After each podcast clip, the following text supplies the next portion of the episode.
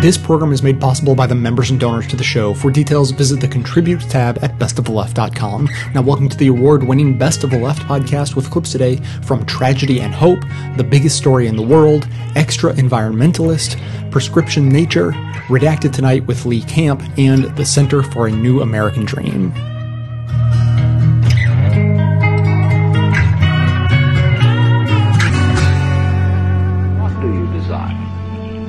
What makes you itch? What sort of a situation would you like? Let's suppose, I do this often in vocational guidance of students. They come to me and say, well, uh, we're getting out of college and we haven't the faintest idea what we want to do. So I always ask the question, what would you like to do if money were no object? What, how would you really enjoy spending your life? Well, it's so amazing. As a result of our kind of educational system, crowds of students say, well, we'd like to be painters, we'd like to be poets, we'd like to be writers, but as everybody knows, you can't earn any money that way. Or another person says, well, I'd like to live an out-of-doors life and ride horses. I say, do you want to teach in a riding school? Uh, let's go through with it. What do you want to do? When we finally got down to something which the individual says he really wants to do, I will say to him, you do that. And uh, forget the money. Uh, because if you say that getting the money is the most important thing, you will spend your life completely wasting your time. You'll be doing things you don't like doing in order to go on living, that is, to go on doing things you don't like doing, which is stupid. Better to have a short life that is full of what you like doing than a long life spent in a miserable way. And after all, if you do really like what you're doing, it doesn't matter what it is. You can eventually turn it, uh, you could eventually become a master of it. It's the only way to become a master of something, to be really with it. And then you'll be able to get a good fee for whatever it is. So uh, don't, don't worry too much. Uh, that's uh, everybody's. Uh, somebody's interested in everything, and anything you can be interested in, you'll find others who are. But it's absolutely stupid to spend your time doing things you don't like, in order to go on spending things you don't like, and doing things you don't like, and to teach your children to follow in the same track. See, what we're doing is we're bringing up children and educating them to live the same sort of lives we're living, in order that uh, they may justify themselves and find satisfaction in life by bringing up their children, to bring up their children to do the same thing, so it's all wretch and no vomit. It never gets there. And so, therefore, it's so important to consider this question, what do I desire?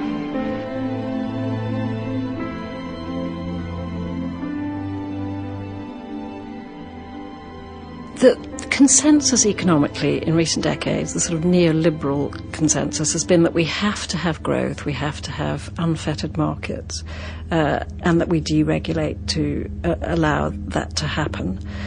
Uh, the global economy has actually grown almost five times uh, over half a century ago. Um, and if you want to do something about climate change, you have to bust this myth that the only way for economics is relentless growth. So, um, let's start with something nice and easy. Uh, if you could say who you are and uh, what you do. This, this, uh, the guy who's really wonderful and eloquent is Tim Jackson. I suggested, I sent the paper to Alan because he's the real intellectual underpinning of it, but he also is, he's a beautiful writer and philosopher, so he, he's able to articulate it really well. Hmm. My name is um, Tim Jackson, and I'm a professor of sustainable development at the University of Surrey. I have a, at the moment I have an E S R C research fellowship here, professorial research fellowship on prosperity and sustainability. Let's start with, you know, what the economic system is supposed to do. And ultimately, I think, that, you know, there's there's at least a reasonable supposition that the economic system is supposed to deliver prosperity. Now, to some people, those two things are the same. You know, the, the, the, the rise in, in economic output is the same as the rise in prosperity. And I think that's, you know, that's one of the assumptions on, what, on which the existing system sits. At the moment, all success is, is measured in this G D P growth. And the minute there's a blip in growth, politicians panic and it's a disaster, and we have all the sort of efforts focused on, on stimulus to restore growth. And, and the idea that growth economically depends on more and more people consuming more and more and more. And you can't do that. We've reached the planetary buffers. We've, there aren't enough resources left. So we have to rethink that. We have to come up with a new form of economics. Prosperity in its original meaning is, is about is about doing well. It's about living in accordance with our hopes and our expectations. It is to some extent about hope, and so it's kind of ironic in a way that the existing system, in trying to deliver prosperity, is undermining hope by, by undermining the conditions on, on which our future prosperity actually depends. So, so there's a fundamental distinction there. If, if, if it's about prosperity, if it's about doing well, then it's, the next question is, what are the conditions of doing well? And the conditions of doing well, of course, to some extent, are about nutrition, and they're about housing, and about shelter, and about security. That's undeniable. But beyond those material conditions, which actually largely were met in the developed world, and in particular in the U K, in the more or less in the post-war period, beyond that fulfilling of material conditions, actually prosperity is about different things. It's about our friendships, it's about our family, it's about our sense of community, it's about our health. It's a number of tasks which are partly social and sociable in character. Then there is the question of how to build the economy which makes that possible. And in that task, I would start from basics. I wouldn't start from saying, um, you know, we have to have uh, neoliberal free markets in which this form of financial capitalism is exactly as we've seen it in the last twenty years, because we know that that actually isn't delivering that kind of prosperity. It's not delivering it in a socially equitable way, and it's doing it in a way which is destroying the environment.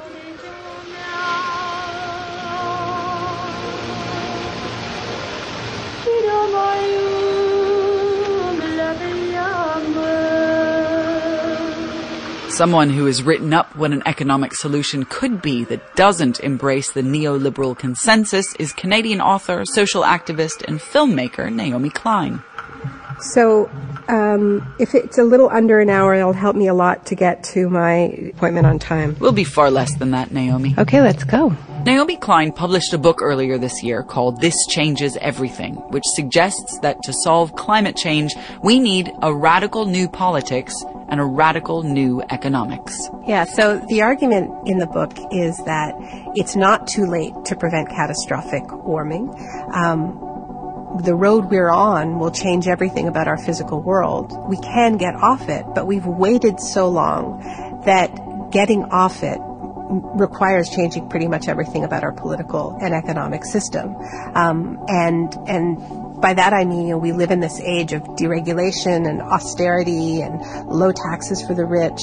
Um, if we take climate change seriously, we need massive investments in the public sphere. We need to reverse many core privatizations of energy systems and transit. Um, and the good news is this will create a better and fairer economy. It will create millions of jobs. It will create fair energy systems where the wealth stays in communities, where people have control um, over over their energy systems, um, and it'll close the gap between rich and poor within our countries and between our countries. The Guardian's editor, Alan Rusbridger, has read the book, heard the arguments. One of the criticisms of your book, which you must be familiar with, Naomi, is that actually you just don't much like capitalism. What, what, how do you respond to that criticism? Well, I don't really understand it as a criticism unless the implication is, is that I'm manufacturing my concern about climate change, right, because it supports the thesis, and that's simply not true. Um, I do have a critique of capitalism and overconsumption that I would have whether or not it was causing the climate to warm. But I, I, you know, I see these issues as, as, as intimately connected. I mean, we know that an economic system that acts as if resources are finite will deplete those resources. And one of the you know, one of the impacts of that of that same system is that it acts as if our pollution sinks are infinite as well, and that's what's happening with the atmosphere. But climate change, I think, deserves to be seen as part of a broader ecological crisis of depleting those pollution sinks and depleting finite resources. And, you know, it also has extremely damaging social impacts as well. So it's not, it, it's simplistic to say this is that you want to get rid of capitalism. Well, I think it's simplistic to say that I want to get rid of markets. The argument I make in the book is, you know, it's, it's, it's not about doing away with private property, no, but would you call a, an economic system that is as deliberate as the one I'm describing, where we make these kinds of choices, where we expand the public sector quite dramatically, where we put very real restrictions on markets? You know, it would be a much more mixed economy than we have right now. Uh, and I think that the challenge this poses to the growth imperative makes it a challenge to the fundamental propulsion of capitalism. Frankly, I don't, I'm not too hung up on whether or not at the end of that, that is called capitalism or not. I'm very clear in the book that, that industrial socialism was just as bad for the climate as capitalism. But we are talking about a massive economic shift.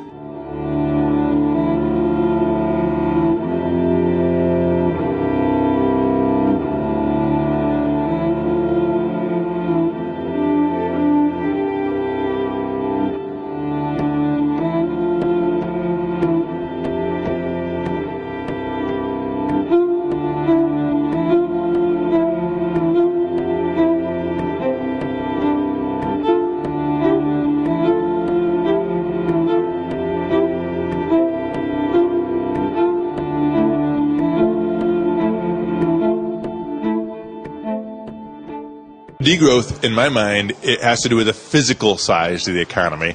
I don't really care what happens to G D P. I think it's a largely irrelevant measure. I actually think it's a measure of costs. So in my view, degrowth is, it's measured in G D P, is reducing the cost. But what degrowth really is, is bringing our economy into this um, constraints of our global ecosystem. And again, it's that we cannot extract natural resources faster than they regenerate. We can't spew waste in the environment faster than it's absorbed. We can't deplete uh, essential non-renewables faster than we develop new substitutes. And we have to maintain the resilience and structure of our ecosystem so they can cont continue to pr provide critical ecosystem services. I mean, it's a simple law of physics that you can't make something from nothing. And the things we produce in our economy require the transformation of resources provided by nature. There's a finite amount of resources. We live on a finite planet. But more compelling is the fact that those resources we transform into economic products alternatively serve as the structural building blocks of ecosystems. When we transform the trees and the fish and the water and the minerals into things we use, we degrade or destroy the capacity of ecosystems to provide vital life-sustaining services. We also need energy to do work, and the energy we use is fossil fuels, and when we burn those fossil fuels, we create all form, all sorts of pollution. Um, so a recent economic study looked at coal-fired power plants and only looked at their impacts on human health and found that the cost of dealing with the health impacts exceeded the profits from the coal-fired power plants. So what we see, there's this idea in, in uh, real economic growth is when an increase in an activity generates more benefits than it generates in costs. We've reached that point where it seems that increasing the physical size of our economy generates more costs in the form of ecological degradation, in the form of extra work hours, in the form of time away from family and friends, that the costs of generating that growth exceed the benefits we get from it.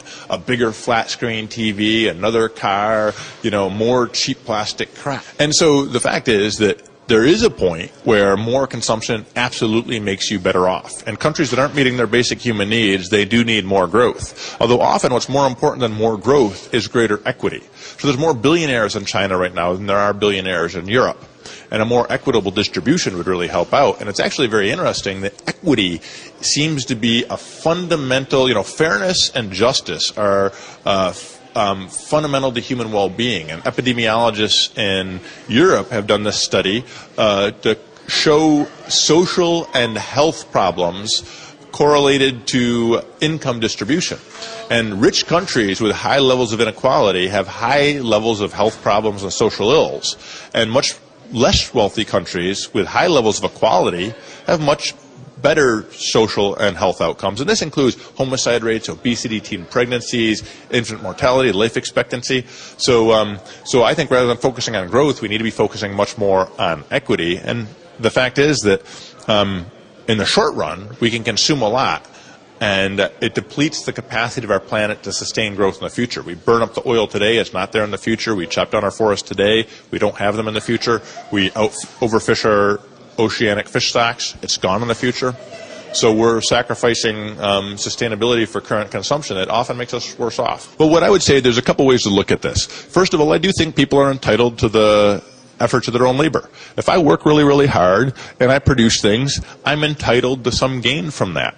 But I'm not entitled to any particularly, any per, um, particular share of the wealth created by nature. So if, um, for example, I would argue that resources created by nature or society as a whole belong to all of us equally. So I am not entitled to use more than my fair share of the planet's capacity to absorb carbon dioxide. And if I want to use more than my share, I should compensate the rest of the society for doing that. And if I want to extract more than my share of oil or chop down more than my share of the regenerative capacity of our forests, I should compensate the rest of society for doing that, because that was not created by my sweat, my labor. So I think we all have a basic right to an equal amount of the renewable productive capacity of our ecosystems. We also have the right Uh, what we create with our own labor, but human societies have always very much valued equity. And if you look at traditional hunter-gatherer societies, any individuals who tried to accumulate more than their share were ostracized, kicked out of society, which in those days was a death sentence. And nowadays they're put up on pedestals. Well, people are capable of acting cooperatively or acting selfishly. And we can create economic institutions that favor selfish people acting cooperatively, or other institutions that favor cooperative people acting selfishly. And this has been, you know, Elinor Ostrom won a Nobel Prize for this in two thousand five for, um, you know, explaining, describing some of these institutions. But I would argue that the market is a superb institution for making cooperative people act selfishly. The issue is, and here it's interesting that there's agreement now among anthropologists, mathematical biologists, evolutionists, uh, uh, behavioral economists, that certain types of problems can only be solved cooperatively. And these problems have specific types of characteristics. These are the most serious problems we now face, and we need to create the economic institutions that lead people to act cooperatively. And one profound element of acting cooperatively is equity. You, if some people amass more than what seems fair, that is, that undermines the capacity of a uh, community to act cooperatively. Looking at the G D P question, I actually think G D P is a fairly appropriate measure of costs, not benefits. And that seems to be a radical claim. Costs often are associated with benefits. You pay more for a bicycle, you probably get a better bicycle. You pay more for a house, you probably get a better house. But it's not always that case. And to make that case, here in Canada, you spend about nine percent of your G D P on health care. In the United States, we spend about seventeen percent. So if we're looking at G D P as a measure, our healthcare system is vastly superior to yours, because it, we create more, far more G D P through our healthcare system. However, our life expectancy is less than yours. Our infant mortality rates and maternal mortality rates are higher than yours. Our obesity levels are higher than yours. In fact, on almost every major indicator of health, the United States falls far behind Canada. If I tell somebody we have a better healthcare system because we spend more than you, um, you, you know, it's, well, that's crazy. In fact, the way you evaluate the quality of a healthcare system are those health indicators. If the United States and the U S had similar levels of health indicators, how would you compare the quality of our systems? The cheapest system would be the better system. You would divide your quality of life measured in years of healthy life, for example, for a healthcare system, by the costs. The costs belong in the denominator. When we strive to maximize G D P, we are striving to maximize costs, which is patently insane. Another example, two thousand seven, the price of wheat tripled due to a decrease in output. Measured by G D P, we had a little bit less wheat, measured by three times the price. And that shows up as the contribution of, of wheat to our welfare increased. Actually, it decreased because there was less of it. Same with fossil fuel prices going increasing by three hundred fifty percent from two thousand five to two thousand eight. That shows up as the contribution of oil to our welfare increasing, when in reality, the oil quantity stayed the same, so there was no change. So think of G D P as a measure of costs. All of these things suddenly make perfect sense. So I would say that Um, you know, this idea about degrowth measured at G D P, it's how do we reduce our costs? Everybody thinks it makes sense to reduce costs. Where are we doing this? It's hard to say. Um, uh, you know, in my own house right now, I've just massively invested in insulation. I expect the rate of return of my investment to be about ten percent per year. And that means that every year I will spend less on energy than I did before, and in fact I'll spend enough less that I can pay off the interest on my loan to do this investment. This shrinks G D P. So this is, G D P goes down because I'm spending less on oil. My benefits go up. My house is now far more comfortable, requires far less heat, so the services provided by my house have gone up. The contribution of my house to G D P has gone down. That's a degrowth and improvement in quality of life. We could do this on a national scale.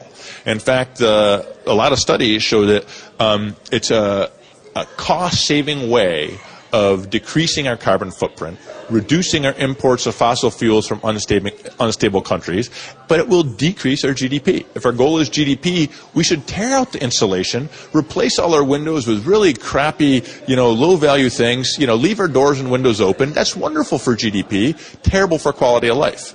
So um, I think that's a simple example of where degrowth can really make us better. We know in nineteen sixty-nine in the United States, we consumed half as much per capita as we do today. And people's self-reported assessments of happiness and satisfaction with their life as a whole were higher. So we know a degrowth of fifty percent. There's no reason, we have empirical evidence to show that would not make us worse off in any way.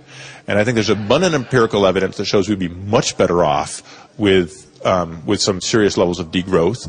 And the profound levels of degrowth required to achieve ecological sustainability may cause hardship. But I also think the deep sense of fulfillment and well-being comes from working cooperatively to overcome and address those hardships. And I, you know, so I think it's a, I think it's a rosy picture of a future compared to our current trend, which is uh, pretty scary.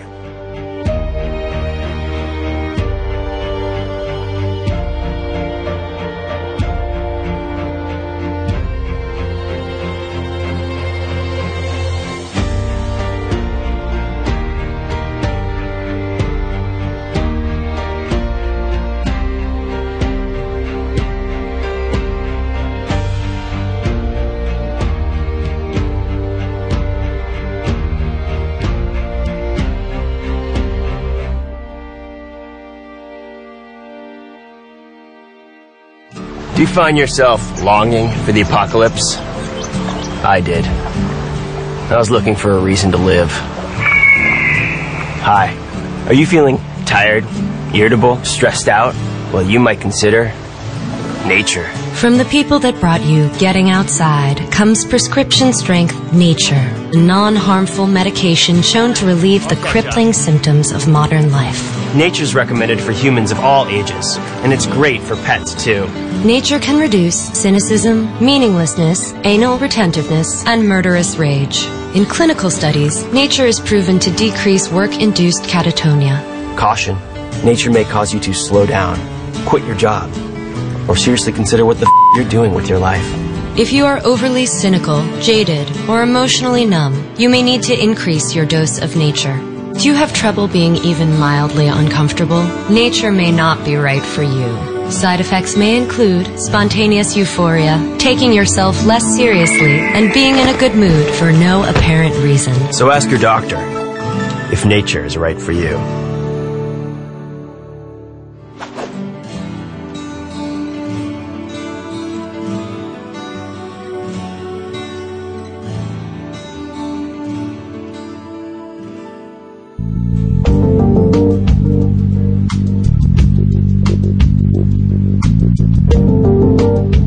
Cities all around the world are dominated by cars. Priority in urban planning is mostly given to streets for cars. Yet, considering climate change, environmental pollution, and global resource depletion, This cannot and will not be the future of urban design, urban transport and urban life. It's time to imagine cities with fewer cars. What can be done to help urban planners and decision makers imagine a car-free city? How can images of eco-mobile street life be created?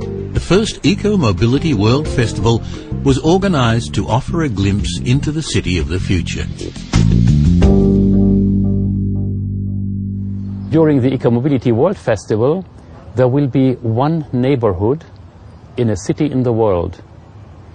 In this case, in this year, the city of Suwon in South Korea, where the entire neighborhood will be car-free for one month, where the citizens will adopt an eco-mobile lifestyle, where they will walk, cycle, or take public transport to go to work, to go shopping, to go to the doctor, and they'll experience how a car-free life will feel and will will turn out to be for them. Konrad Otto-Zimmermann, creative director of the Eco-Mobility World Festival, came up with the idea of a mise-en-scene, one neighbourhood, one month, no cars.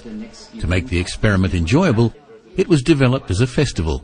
Together with I C L E I, the Global Network of Green Cities and United Nations Habitat, he was looking for a city ready to take up the challenge.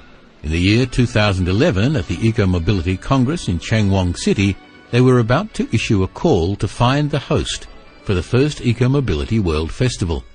To accelerate our efforts to turn automobile cities into eco-mobile cities, U N Habitat and I C L E I uh, are joining forces to look for a pilot city.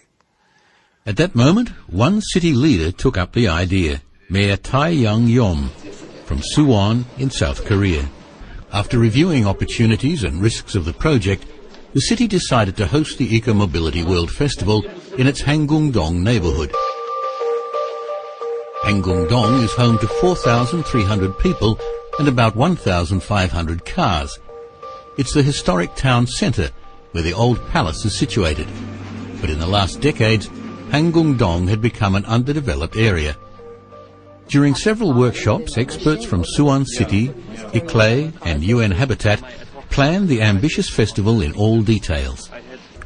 It took us around eighteen months to do the whole planning and the, uh, the implementation phase, uh, because there were numerous uh, public consultations uh, with the residents in the neighborhood. The political leaders of Suwon took the challenge seriously. They set up a growing team of, at the end, thirty-five city officials and civil society representatives who were working full-time to make the festival happen.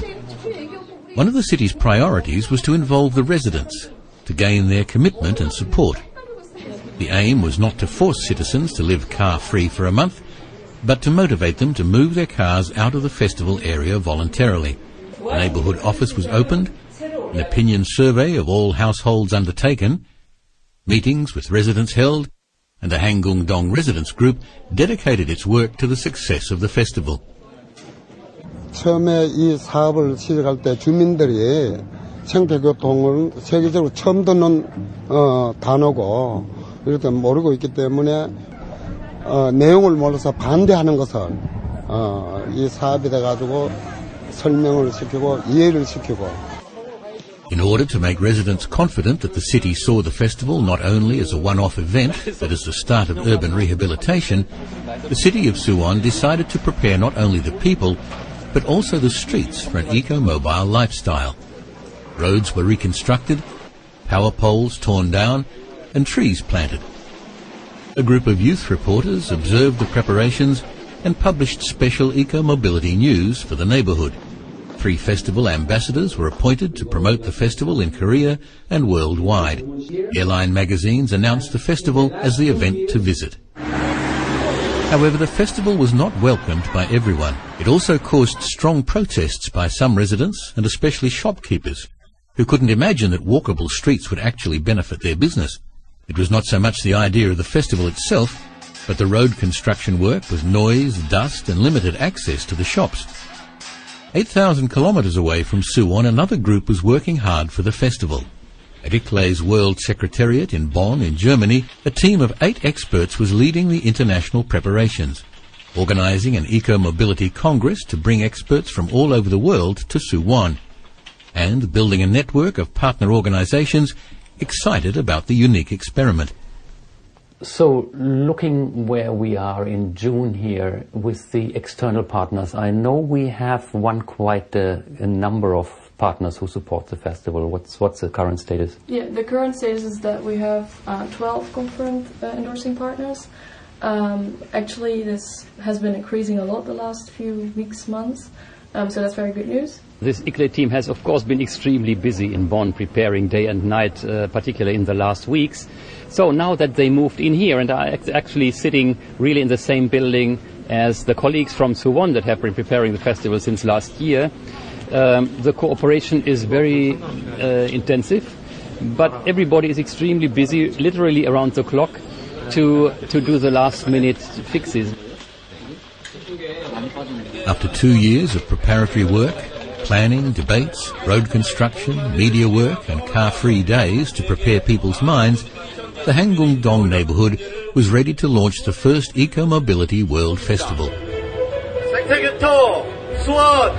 Eco-mobility,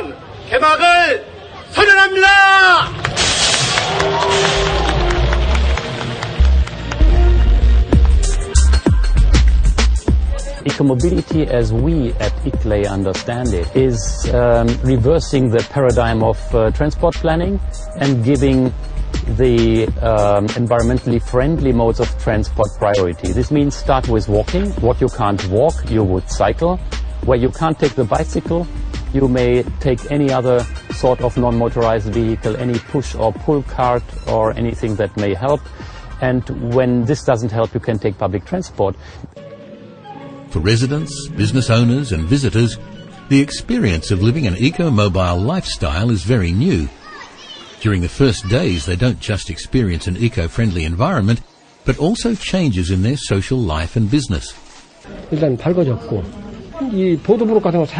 The neighborhood became brighter and the sidewalks were renovated. Now there are more street lamps and flower gardens have been created. Since then, the residents feel the improvement in the area.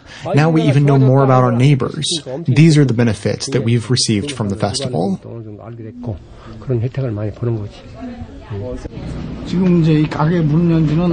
We opened this business two months ago. At the beginning, we didn't have much revenue, but since the festival, there are many visitors walking on the streets. Our income has doubled or even tripled.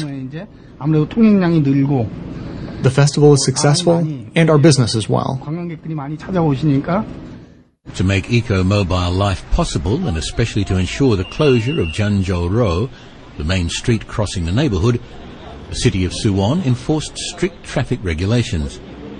They entrusted the Best Drivers Association to keep the neighbourhood car-free. Not only the residents enjoyed the festival as a unique experience of living an eco-mobile lifestyle.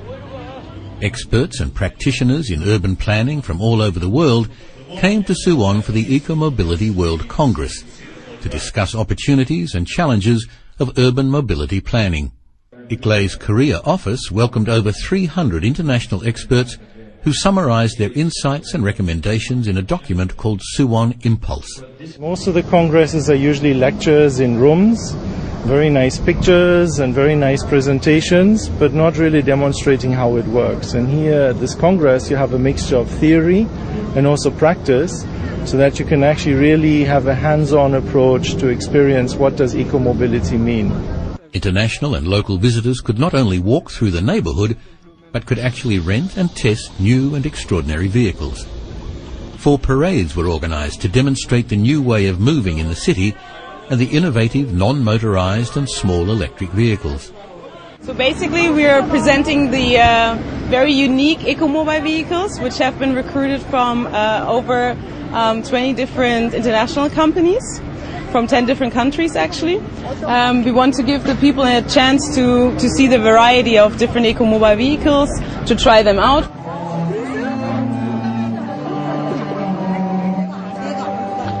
No cars means lots of empty street space. Residents, local business people and cultural groups seized the streets not only for walking or cycling around or selling food, but tents and stages were set up for all kinds of cultural performances, from traditional Korean food experience to concerts to street theatre. As the concept of eco-mobility was staged in Suwon for the first time, many experts were engaged to document people's experiences during the festival. The research team collected opinions and statements from residents and visitors. The film crew and photographers worked to show the Eco-Mobility Festival to the world. The Eco-Mobility World Festival changed Suwon City, the face of the streets and the minds of the people.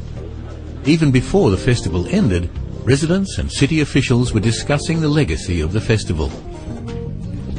Although the city drove the festival project and the citizens followed, it was the wish of the mayor that now the residents would determine what future they want to see, and the city administration would support their ideas.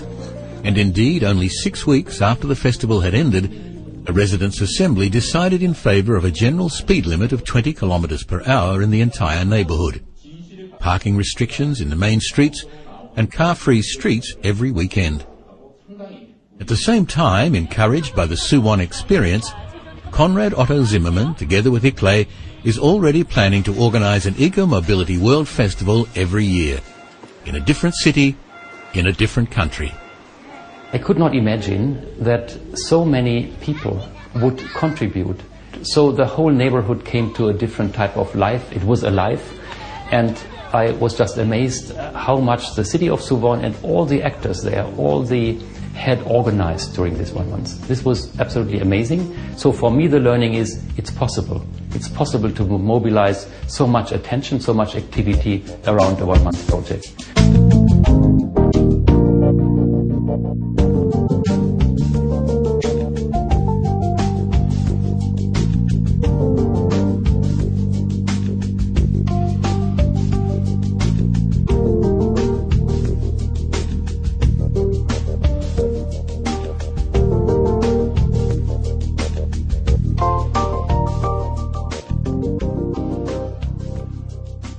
Naomi Klein is raising some eyebrows by putting forward the idea that the only way to save humanity from our light sautéing of the world is by changing to a three-day work week.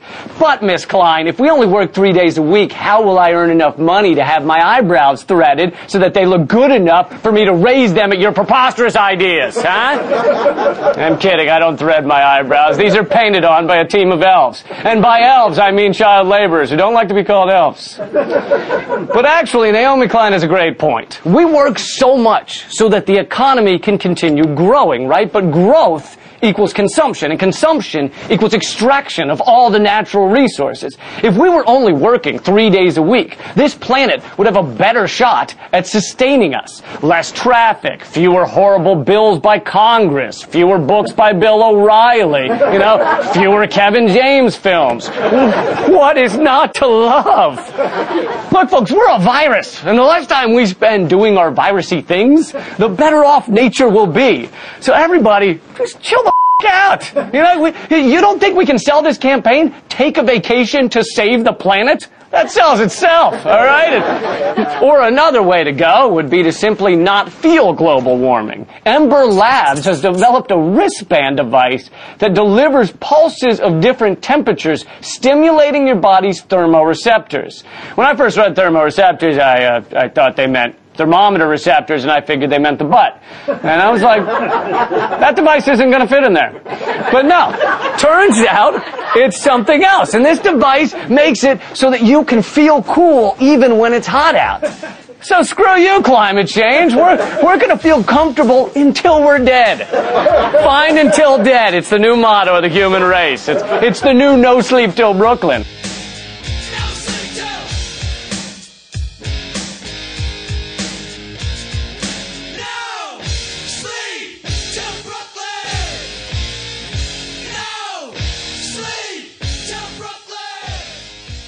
If you look at the polls, the polls indicate that something like eighty percent or more of Americans would gladly uh, work less and have more time with their to do other things.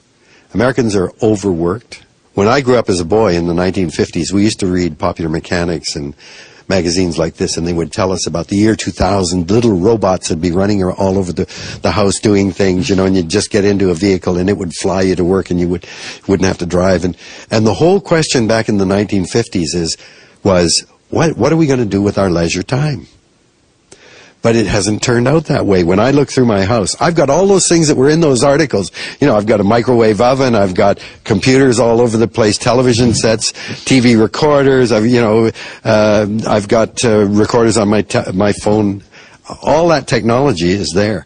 But I'm busier now because those technologies demanded, demand that I respond to them right away. I get emails and people phone me two hours later and say, "Did you get my email?" You know, as if, well, why the hell haven't you answered me two hours later? So I think we've got caught up on a in a rat race where we think we've got to work longer and harder to make more money to get more stuff. And most Americans, I think, if they thought about it, would say, yeah, you know, this is kind of nuts. I don't really enjoy this. I think I'd rather have more time. Unfortunately, the real cost is going to be to the economy. You have an economy that's seventy percent based on, on consumption. Now, you can see the consequence of that in any large grocery store. Go into a supermarket and look at the breakfast cereals. Hundreds of breakfast cereals, right? Man, they come in every color and shape and size and uh, Fruit Loops and uh, but none of them has a proper nutritional diet. That's what you get in this economy based on consumption. Variety of every type. But it's got nothing to do with basic needs of good nutrition to feed you. And that's throughout throughout society, and we're going to have to give that up. That means jobs. That means a new kind of economy. Uh, changes are going to be huge, and a lot of people won't give that up. So there's so many different disconnects that humanity has with each other. You know, if I was an alien, or we have an alien that comes down out of space and says, "Humans, why do you exploit the planet the way that you do? Why do you war against one another? Why do you do the things that you do that just, just seem to destroy yourself and committing suicide as a species in so many different ways?" How do you explain to someone like that, coming from a background that has no idea what humanity is yeah, like? That is a very, very perceptive and important question. Indeed, an alien coming from outer space looking at us the way I study fruit flies, right? I spent thirty-five years studying fruit flies. I don't say to the fruit fly, "Hey, what have you written? What do you think about this?" I just breed them, put them in a jar, they breed and they do, you know. But with humans, you say, "Well, what do you think?" You know, and then the minute they start using words, you get all, it gets all complicated. If you were an alien looking at our species, you'd conclude, well, there's some sign of intelligence there, but they're bent on a suicidal path. And I believe the challenge we face is, throughout human history, we always knew that we were deeply embedded in the natural world and dependent on it. And we understood that if we did something, it had consequences. But now we've shattered the world. So if you look at a newspaper any day, you, you may see a report on floods in Bangladesh, uh, uh, a drought in, in Africa, forest fires in Australia, and they're all reported as if they've got nothing to do with each other. So that we shatter the world and we fail to see the interconnectivity of everything. And so I, I tried to say in my speech, we buy all kinds of stuff, and we think somehow, I worked hard for this money, with that money, I, I have the right to buy anything I want, without considering the ecological, social, and economic implications of pulling money out of my wallet and buying something. So we live in a shattered world in which there are no repercussions or consequences. And we've got to put the world back together again and see that it is tightly interconnected. And in that world where everything is interconnected, human beings have become a very, very powerful species. We are undermining the things that keep us alive. But, you know, in the rich countries, we can live with the illusion everything's fine, even though we live in Canada in a vast country, in the United States in a vast country. If we were cut off from the rest of the world, we would never be able to survive because we're using other people's land to grow our tomatoes, our oranges, or, or whatever. We're using other people's land to grow our wool, to grow our cotton. And then we act as if, well, you know, we've got an economy here and we can, yeah, we, we do it by exploiting other people's land. Our ecological footprint on the planet is immense in the industrialized world. So we, it's easy to live with the illusion as long as we think somehow the economy is disconnected with what what's happening in the environment. Now, I like the use of the word, of the thought exercise of an alien coming from outer space for another reason, that is, if you, the one time that you see humanity acting all together is when an invader comes from outer space, starts killing human beings, right? Next thing you know, the president of the U S is calling the guy in Russia and China because our we're under attack from a single, as a single species. And somehow we have to marshal that understanding that we belong to a single species and that we've got to act together in the interest of our species. And right now, when you look at international negotiations at, at Copenhagen or in Rio uh, later in June, every, it's going to be every country for itself, you know, looking out for their interests. We won't have that sense, hey, listen, guys, we're all one species, and we're in trouble. The unit of survival through the next uh, many decades is going to be the local community. That is going to be uh, where people are going to have to begin to, to operate together. And I think if you look at what happened in uh, New Orleans after Hurricane Katrina, it was, there is an, an ultimate expression of the American idea of freedom and individuality. Every person out for themselves. I mean, people were killing each other in this time of unbelievable crisis. Then you look at, at Japan after three eleven and this massive earthquake. And I was in Sendai, which was the epicenter of the earthquake, the largest earthquake in living memory. As the, when the earthquake hit, electricity went out. Thousand, Sendai is about the size of Vancouver. Thousands of people rushed out of their offices to the train station because they wanted to go home. Of course, there were no trains, no telephone, no computers. So they sat there. This is in the middle of winter. It was snowing and night fell. Lots of them decided to walk many kilometers home. But there were thousands left there. Night fell. It got cold. Nobody smashed a window to get blankets, to get clothing, to get food. They just sat there and waited. Now, that kind of sense of community and the way you respond is so radically different. So I'm sure as we begin to see ecological collapse, and it will come through water, food, energy, of course, then you'll see many different expressions. In America, I fear it's going to be, you know, take to the hills with guns and every person for himself. I hope Canada, with a much stronger sense of social cohesion and responsibility, would take a different path. But I, I think the Transition Town movement is a very exciting movement. The idea of making communities as self-sufficient as possible. Localism is where the real action and change is going to be.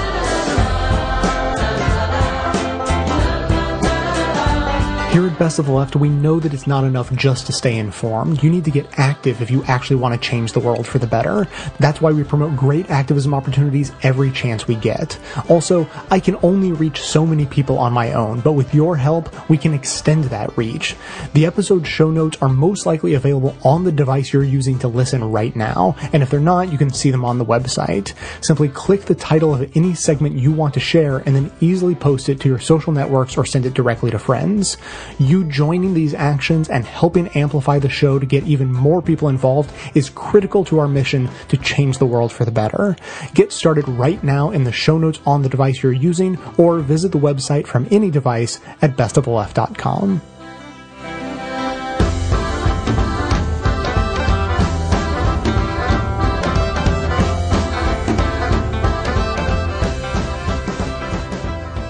In the nineteen seventies, researchers predicted that human overuse of planetary resources would surface at the beginning of the twenty-first century. Almost on cue, food prices skyrocketed, peak oil got closer, and pollution destabilized the climate. In two thousand eight, financial collapse erased a trillion dollars of wealth, and the U S lost over eight million jobs.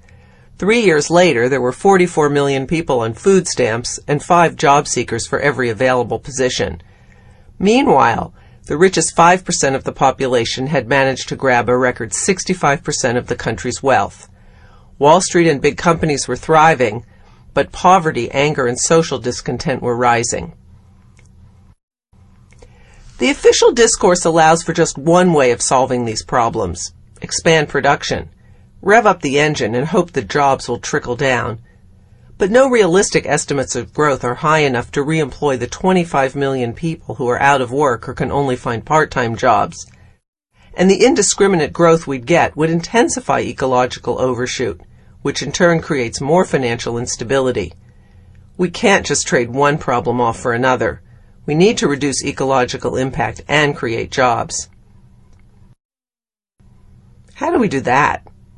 We absolutely have to get off fossil fuels, and innovation and technology are essential. But a common suggestion, technologically driven green growth, is only a partial solution, because growth itself degrades planetary resources. We also have to challenge our devotion to endless growth by building a new economic model and way of living. We need a plenitude economy. Its central insight is that changing how we spend our time is the key to reducing environmental impact, creating more jobs, and giving us all a better life. Americans could use a break. Since the nineteen seventies, working hours have risen by about two hundred hours a year. That extra work creates stress and impairs family life.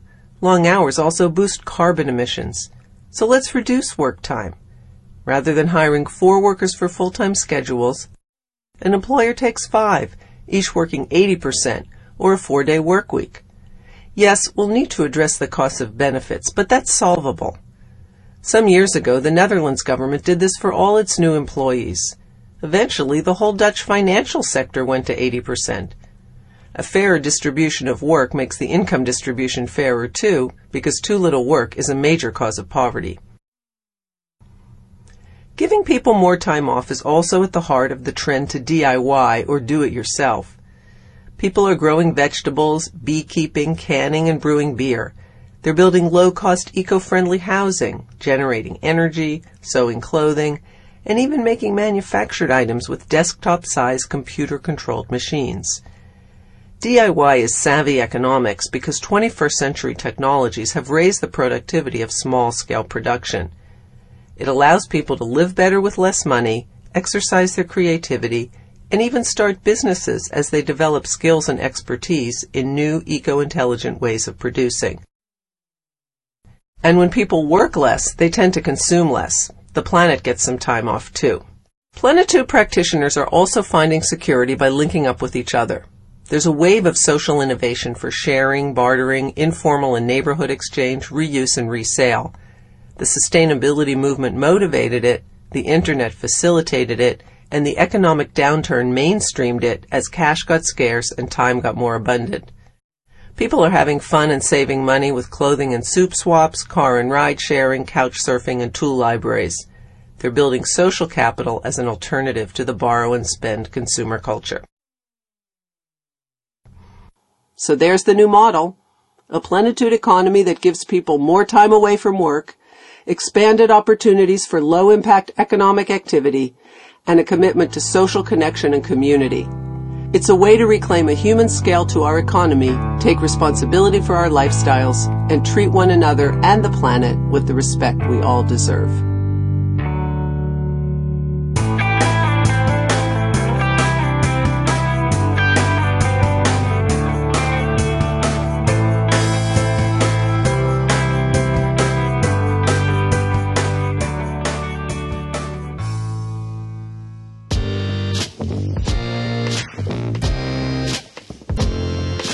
Hi Jay, I'm Gretchen from Minnesota, and I wanted to call in about something that I believe has made me a better person, a more consistent liberal, and has the welcome side effect of improving my well-being.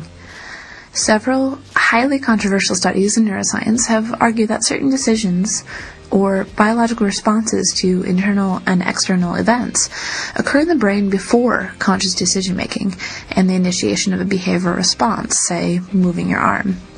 Of course, there's a long history within science and philosophy which considers causal determinism and its implications, but more and more I find that it is difficult to support the compatibilist view that neuroscience, psychology, and genomics leave much room for the sort of free will that would justify holding people morally responsible for these pre-conscious decisions made at the deepest level, which constrain and determine our behavior.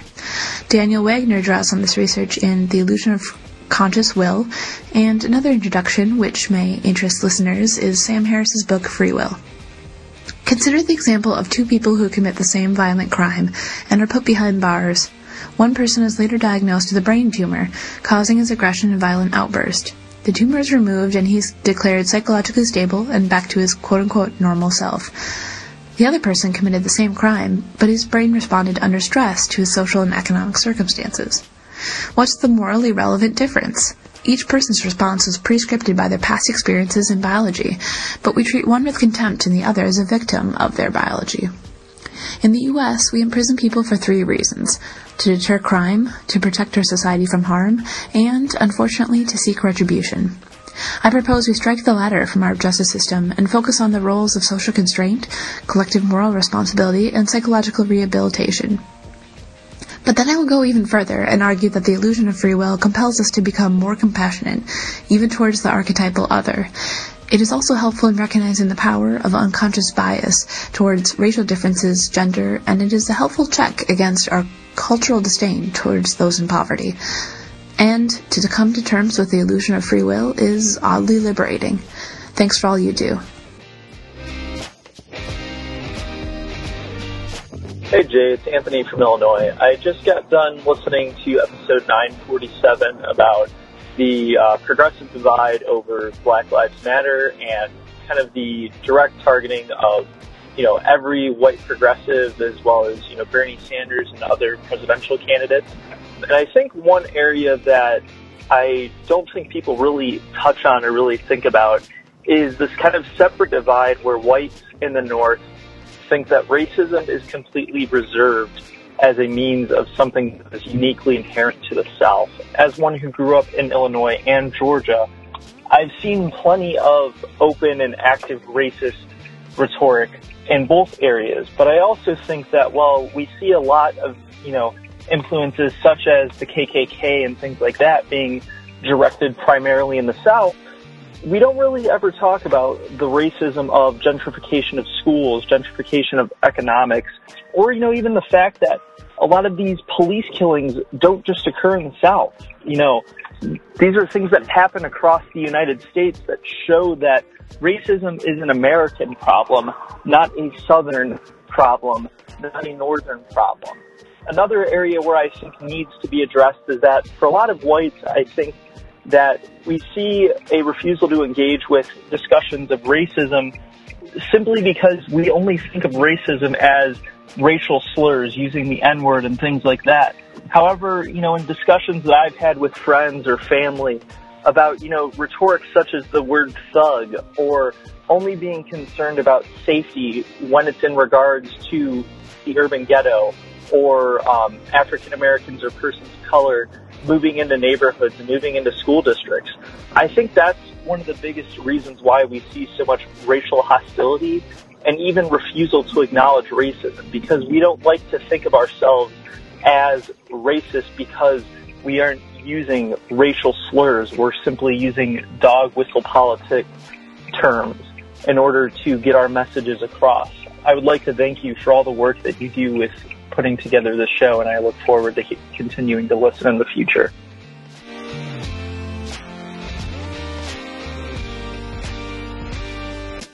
Thanks for listening, everyone. Thanks to the volunteers who helped gather clips to make this show possible. Thanks to Katie Klebusik for all of her work on our social media outlets and activism segments. And thanks to all those who called into the voicemail line. If you'd like to leave a comment or question of your own to be played on the show, you can either record a message on the voice memo app of your phone and email it to me, j at best of the left dot com, or leave a voicemail at two zero two, nine nine nine, three nine nine one. Now, I was going to write and record an activism segment to go with today's episode, but I realized as I started writing that I was really just going to be repeating a lot of what was already being said. So instead, I'm just going to casually recommend a couple of further reading sources. The first is the book Plenitude by author Juliet Schor. That's S C H O R. She was the voice you heard in the last clip before the voicemails. She's been focusing on the issue of Americans overworking and overspending for decades now, and she sort of culminated her work into a vision for a future economy and culture that you heard her describe in that segment, called Plenitude. She is also active with the organization The Next System Project at the next system dot org, which we've also featured previously on the show. And so in keeping with the philosophy of Plenitude, I highly recommend that you ride your bike to your local library and pick up a copy, as I did.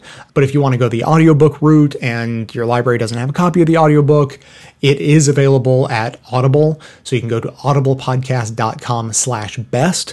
And if you want to sign up there, you can get it for free. Secondly, I also recommend the blog with the funny name Mister Money Mustache.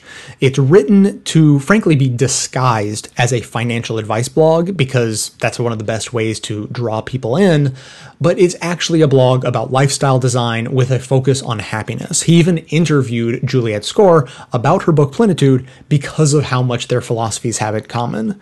And uh, so Juliet tends to focus more on changing our behavior patterns based on a pursuit of happiness and a concern for the environment, and financial security is just sort of a lovely side benefit of that.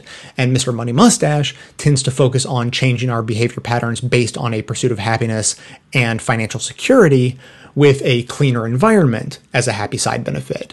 You know, it's kind of a, hey, you got your chocolate and my peanut butter, no, you got your peanut butter and my chocolate sort of situation, uh, but in the end, you know, there's still two great tastes that taste great together, so it doesn't matter.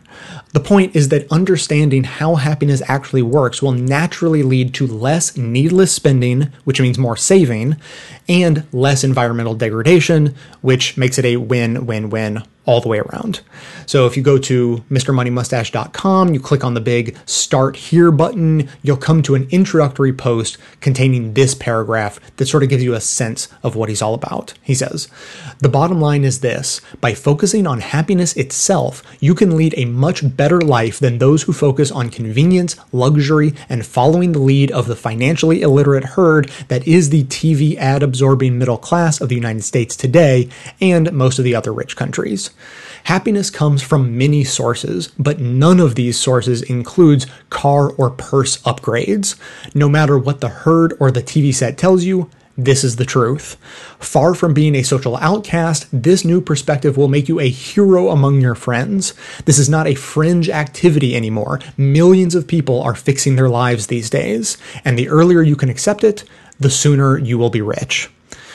So as I said, he tends to focus on the financial benefits of focusing on true happiness, but even he says that once you change your life in such a way that you do become more financially secure, one of the benefits is that you will realize that acquiring money past the point required to serve your basic needs is almost irrelevant to your actual level of happiness. So whether you prefer focusing on happiness, health, personal finances, the environment, or all of them all at once, I recommend those two sources as great places to start, with totally concrete steps that you can take today to start making great improvements in your life. And lastly, my own little story about this. A few years ago, I got my first taste of, you know, what many call seasonal affective disorder while living in Chicago. You know, I mean, it wasn't a huge deal. It wasn't totally debilitating or anything, but I definitely noticed a difference in my mood and energy levels. And that pattern continued for a couple of more winters until this past one. It was about a year ago that I decided to do the Glacier National Park climate hike and decided that I should start training for it in the middle of winter. So this past winter, I would bundle up, I'd make sure my phone was fully stocked with podcasts to listen to, so I was even being productive at the same time, and I would head out on these hikes. And so it's about a thirty minute walk from my apartment to the beginning of Rock Creek Park here in D C. So I would do that short little walk through town, and then I'd get on the trails. And I started with little like three to five mile hikes and then worked my way up to doing the entire length of, of the park, which ended up being, you know, a round trip of about twelve miles door to door. So, you know, I was obviously getting good exercise. I was giving myself a reason to go outside, even though the weather wasn't always, you know, amazing and bright and sunny. I was getting to enjoy a little bit of nature during this dark time of the season. And this activity cost me exactly zero dollars every time I did it, except for, you know, the food required to power my muscles. So I knew that I was enjoying my walks and making good use of my time, but it was my girlfriend, Amanda, who noticed first how much happier I was during the winter than I had been during the previous two winters. And so just like that, what had felt like seasonal affective disorder had been totally neutralized. And there it was, this one habit I formed that contained all of these principles: health, happiness, frugality, and low to no impact on the environment, all in perfect alignment with each other. So it really is not as hard as it may sound. Uh, and with that, a quick reminder that next week the show will be on hiatus while Amanda and I go to Glacier Park to hike in the woods for a week. Uh, I'm pretty sure that the park is still on fire, and uh, but I'm also sure that we're going to find some place to hike even if we have to change our originally planned route.